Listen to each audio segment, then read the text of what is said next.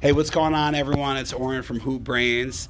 Uh, still looking at player ladders, trying to evaluate players as we get ready for the 2021 NBA draft. We've been talking a lot about current players in the NBA and the stats that we use uh, to determine um, our rankings and our ladders, which is you know pretty important. It's important for um, now. It's important for contracts too, because guys are getting paid or not on the basis of all NBA selections.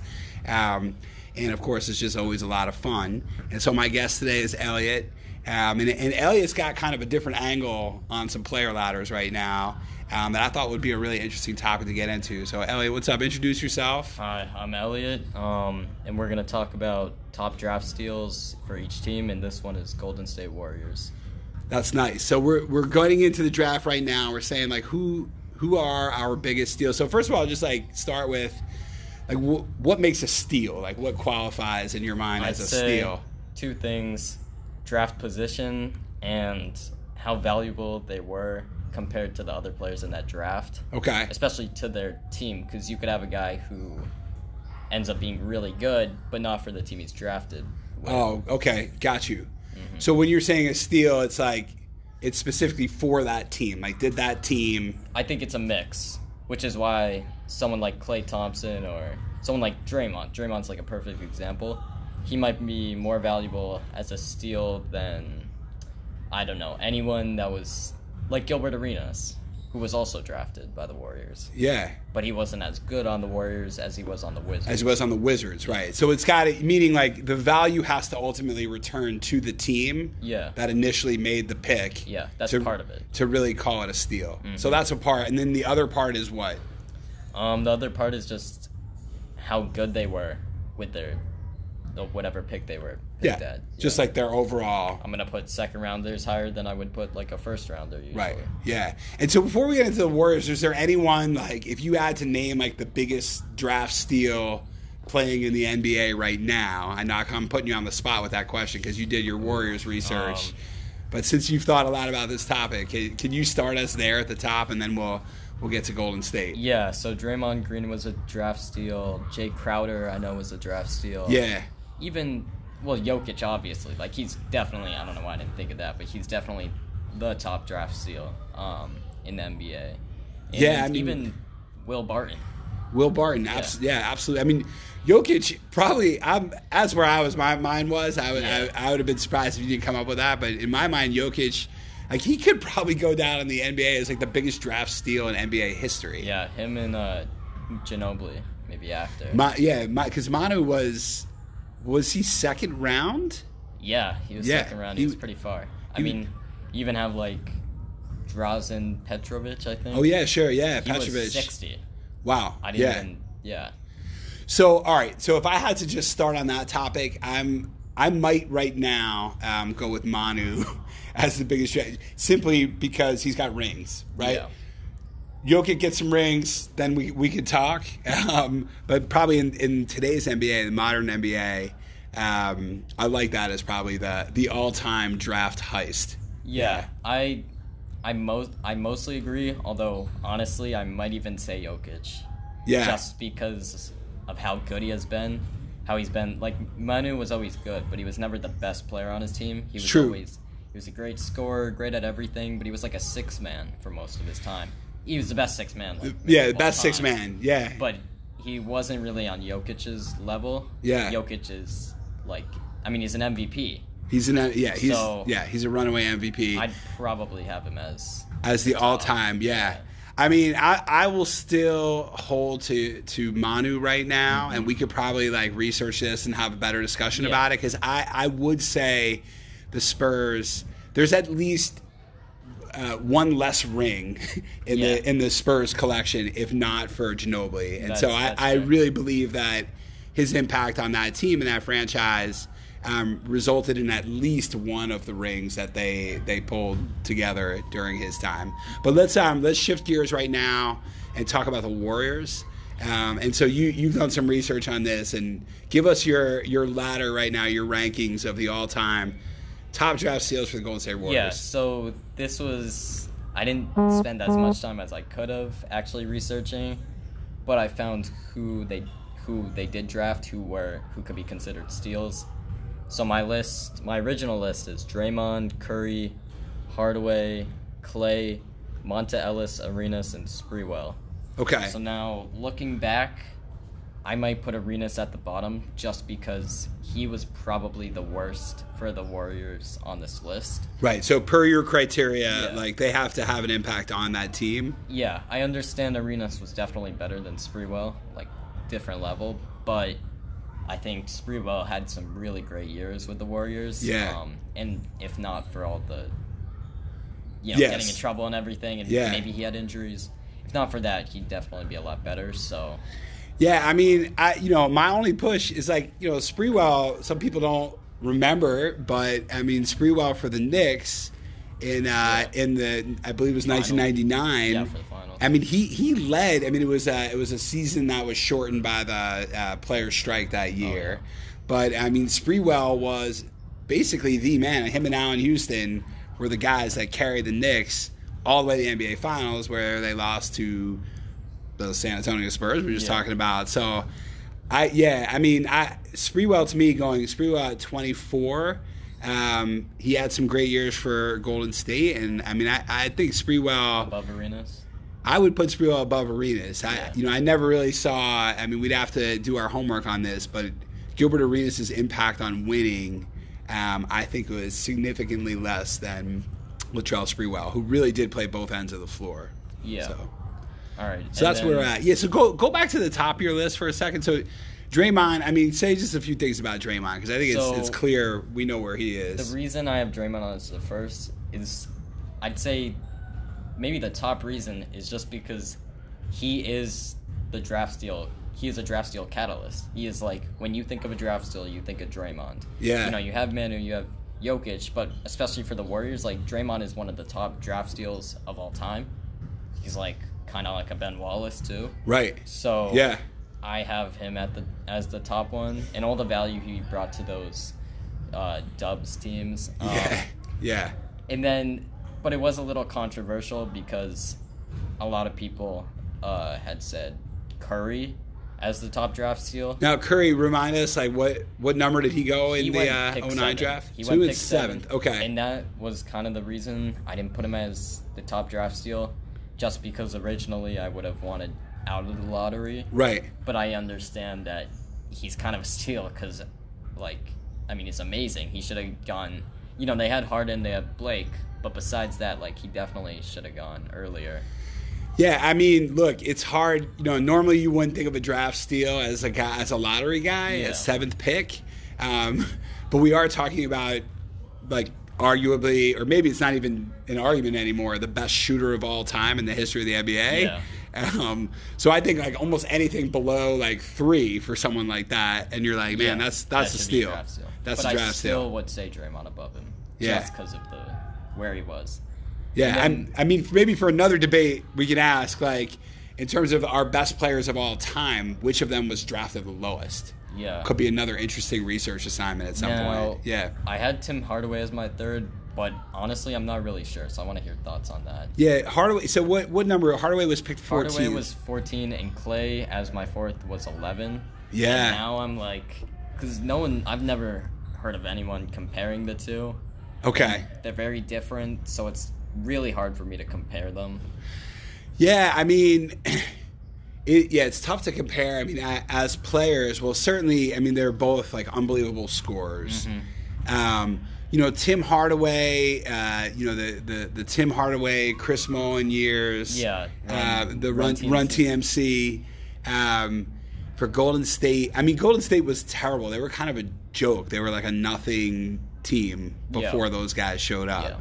Um, and, you know, when, when those guys arrived, um, it really, in many ways, like it gave Golden State this identity of this like exciting, high scoring team. Um, that said, not a lot of playoff success. Yeah, where you have Thompson and all those championships, and that was that was the main argument. People had said that, you know, even if Tim Hardaway's three picks later, Yeah. it still doesn't make up for the fact that Clay helped win all those championships. So Yeah.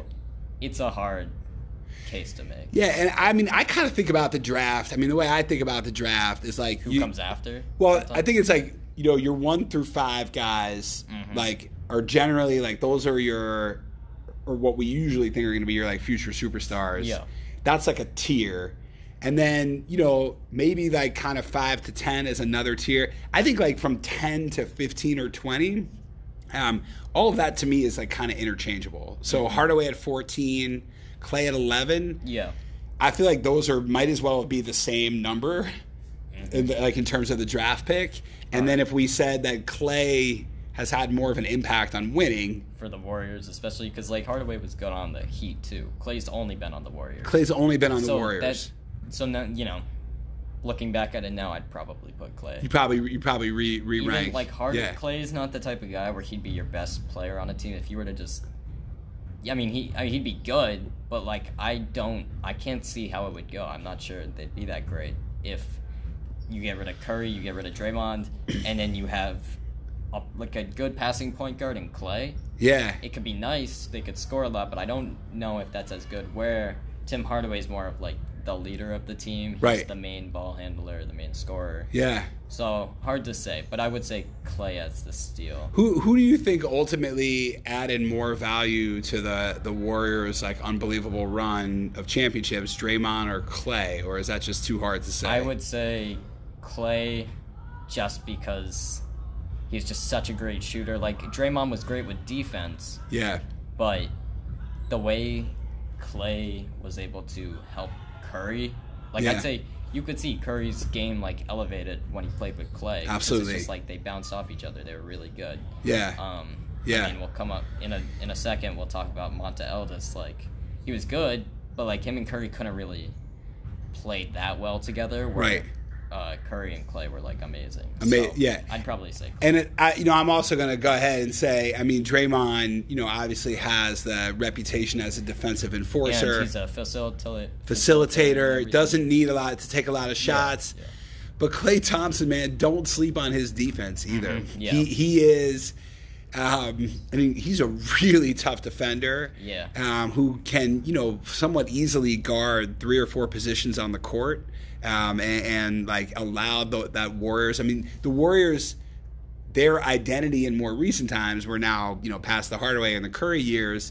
Um, when Mark Jackson was turning that team around, um, they were actually a defensive team first, right? Mm-hmm. Yeah, they yeah. they built their defensive character and identity. Andrew Bogut was there, I Andrew think. Bogut before even they, they you know they started to to really take off on the offensive end, which I Yeah. think most people think of them as like this incredible shooting Definitely. team. Well, tho- those were their real winning years. Like maybe before they were like Yeah. second round teams, first round. And, and Clay Thompson, we haven't done enough of our homework to look at some of his actual numbers yeah, defensively. like he's he's good. I'd say he could really do anything but be the main ball handler. That's about- Absolutely. I, I think you could have made a case for a couple of those years that Clay Thompson was the best two way player in the N- in the NBA, right? Yeah, and let's maybe. hope that he comes back now from two years out on I want injury. to say Kawhi, but yeah, yeah, I mean, in some of those years, Yeah. um, Well, it, I think you Kawhi's could have been between Kawhi and, and, and Clay. yeah. Um, so yeah, I mean that's a you know, I, so I think that's all to say that uh, that Clay is probably third on your list. It sounds like. Yeah. Um, all right, cool. Then you have Tim Hardaway, and then yeah, and then so the last three,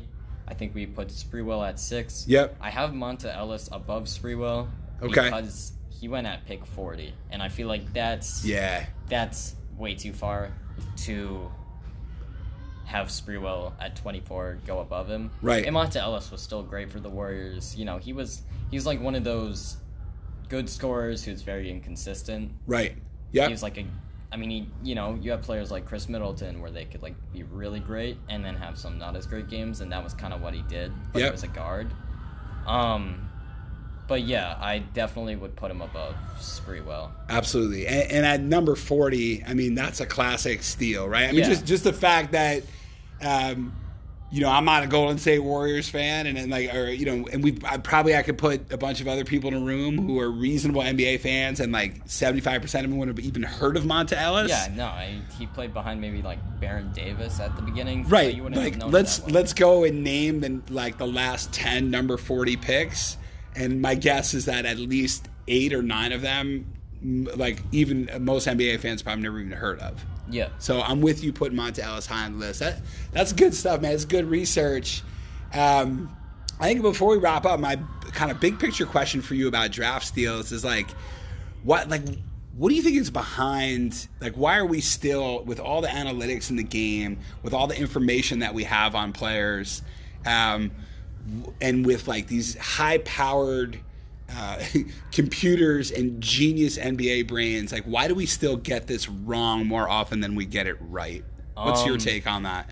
So I mean, you know, you have you see what the players look like before they're in the NBA, but some players can't change their game when they get to the NBA. They're Yeah. still stuck in their college days. Right. You know, I think college is a lot slower, Yep. and so that can make a big difference. Uh, for I, I guess I, I never, I've never been a big college basketball person. Yep. I think I will be in the future just because it's Yeah. pretty important. I'm but sure you will. a player like Cody Zeller, I think he was good in college. Yeah, And when he yeah. came to the NBA, he was just really average. Right. Like he should not have been picked at I think it was spot he was at pick four. Okay. Uh, yeah, that you know, so and then you have players who like have a lot to you know, they need to work really hard. Christian Wood is an example. Yeah. He had Yeah. to go through so much, but you could tell that he had that drive to really Yeah. elevate his game and get n- attention. And even Isaiah Thomas is a little like the Monta Ellis situation where it's like Right. I mean, IT, you know, obviously was better in his prime, but Isaiah Thomas was really small. People didn't think he'd be that great. Yep. When he came in, even his first few years, he was like pretty decent. He Yeah. definitely surprised some people. Um, and when he went to the Suns, not a, you know, I'd say most people, even Celtics fans, would have been like, "Wait, he played for the Suns?" Like, Right. They don't Yeah. know, but he was he was good on that team. He was good with Dragic and Yeah. So and then when he goes to the Celtics, it's like Brad Stevens. Even if people want to put down his coaching for those years with Isaiah Thomas, he was a great coach. He Yeah. Yeah. knew how to use IT as the main Right. scorer and the main everything, and he had everyone play around Isaiah. Yeah, I mean, I, I think you're putting your finger on it, which is like there's something that's really difficult to predict about a guy's improvement trajectory. Yeah. Um, when they've never had the sort of experience of just the being fully surrounded and immersed with like these teams of trainers, nutritions, strength and conditioning coaches, Yeah. shooting coaches, like this, the way NBA teams are staffed up um, to help a guy improve is just it's so much different than anything else that they've experienced. I mean, so many got young guys now they're switching coaches all the time. They're on four different AAU teams. They change high schools two or three times. Like they've never had like the kind of dedicated Yeah. teams around them of people who are trying to like make them better. And it's also about like how much you have to lose or win. Yeah. Like uh for example, Anthony Edwards. He played Yep. great this year. Yep. But at the beginning, he wasn't doing that well. Right. Because he has a lot to lose. He's the first pick. You know? Exactly. Yeah. He's got to really show out. And then you have a player like Halliburton, who, even though, yes, he was in the lottery, maybe pick 14. or 14, yeah. 13, one Yep. of those. He, uh, you know, he didn't. He didn't have to prove as much. Right. He had to be good, but he Yeah. didn't have to be as good as he's played. The this year. expectations piece and Yeah. how that affects you mentally and, then- yeah. Lamelo doesn't care, obviously. He- Yeah. he's a very the way he plays on the court is also I feel like how his personality is. It's Right. very Yeah. fluid and everything. He doesn't really care. He goes what goes with the flow. Yeah. Um, and so that works. Where Lonzo, I mean, we talked about this. Like Lonzo, I think that really got to his head. He- Absolutely. Yeah. I, I guess I don't know. I, I haven't really watched like what he says during games and stuff, but I, I would say Lonzo seems a li- maybe a little more quiet than Lamelo. Right. Honestly, like less less in the spotlight. Um, it's really just Lavar that pushes that. Right. Yeah. No, I think I think that's right. So I mean, just this this idea of number one, a dra- draft steals, why it happens. We think it has something to do with like being hard to predict, like someone's improvement. Like how how much is that Yeah. trajectory? What's that line look like? You know, Sadiq Bey could be a really great player, Right. and not everyone would have thought he'd be as Yeah. good. And then yeah, this other piece that like I think what you're also saying is that part of what goes into a draft steal is that you know the expectations. It's like the expectations might create almost like a, a negative feedback Mm-hmm. loop in some ways. Like if you have these high expectations and a lot of pressure, and you start to not live up to those expectations, that can just like fuel, um, you know, your confidence or your lack thereof of, of confidence. that and makes sense. Right. And whereas a guy who is coming in later in the draft, who no one is really expecting is going to be great, they can kind of quietly work on their game, absorb all the great training um, that they're getting from their teams, um, and then just kind of start to sneak up on you. I'd say Michael Porter Jr. is a good example of that. Where, Yeah. like, he was injured, so like give him time. No one was like, "Oh, what's up with Michael Porter?" right. They were like, "Oh, you know, I saw him in high school. It was great. Now I kind of forgot about him." Yeah. And so while everyone's forgetting, he's like really improving his game, and behind the scenes. And when you improve behind the scenes, it's like it's really different than like Absolutely. than everyone like filming you and being like, "Oh, he's improving." You know, someone like uh, maybe Leangelo Ball yeah. Yeah. when he, whenever he thinks he's gonna improve, everyone's watching. They're like, "Oh, Everyone's- he might make the NBA." We're like right. other players. It's not Yeah. always like that. you know, and just just to tie this up and go back, like I think you know Steph, you know, who played for uh, a small college, Yeah. Davidson, Yeah, Davidson. not under the spotlight. I mean, he certainly was on everyone's radar um, after I think having led his team maybe all the way to the Elite Eight. Yeah, something. Um, and and it really, I mean, he he became a little bit of a name then, but still, most of the talk was like, uh, he's probably not big enough. yeah, that's He hasn't played against good enough competition not consistent enough. not maybe not consistent enough. He's like more of a scorer than a playmaker, and can a guy at that size like score effectively in the NBA? So even Steph, even though he was drafted in the lottery, um, might have benefited from some of the lower expectations, and uh, you know some of the like. Well, this is this is where it gets into that confidence game. Yeah. Um, some chance to to have some space, also with some early career injuries, um, to kind of quietly get better. And uh, and now we're talking about the best shooter in the NBA. Um, cool, man. This was a great topic. Uh, We could probably run through this with with every team. I love the research you're doing. Yep. Um, I think we learned a couple things, and I appreciate the time, man. All right, thank you. All right. Boom.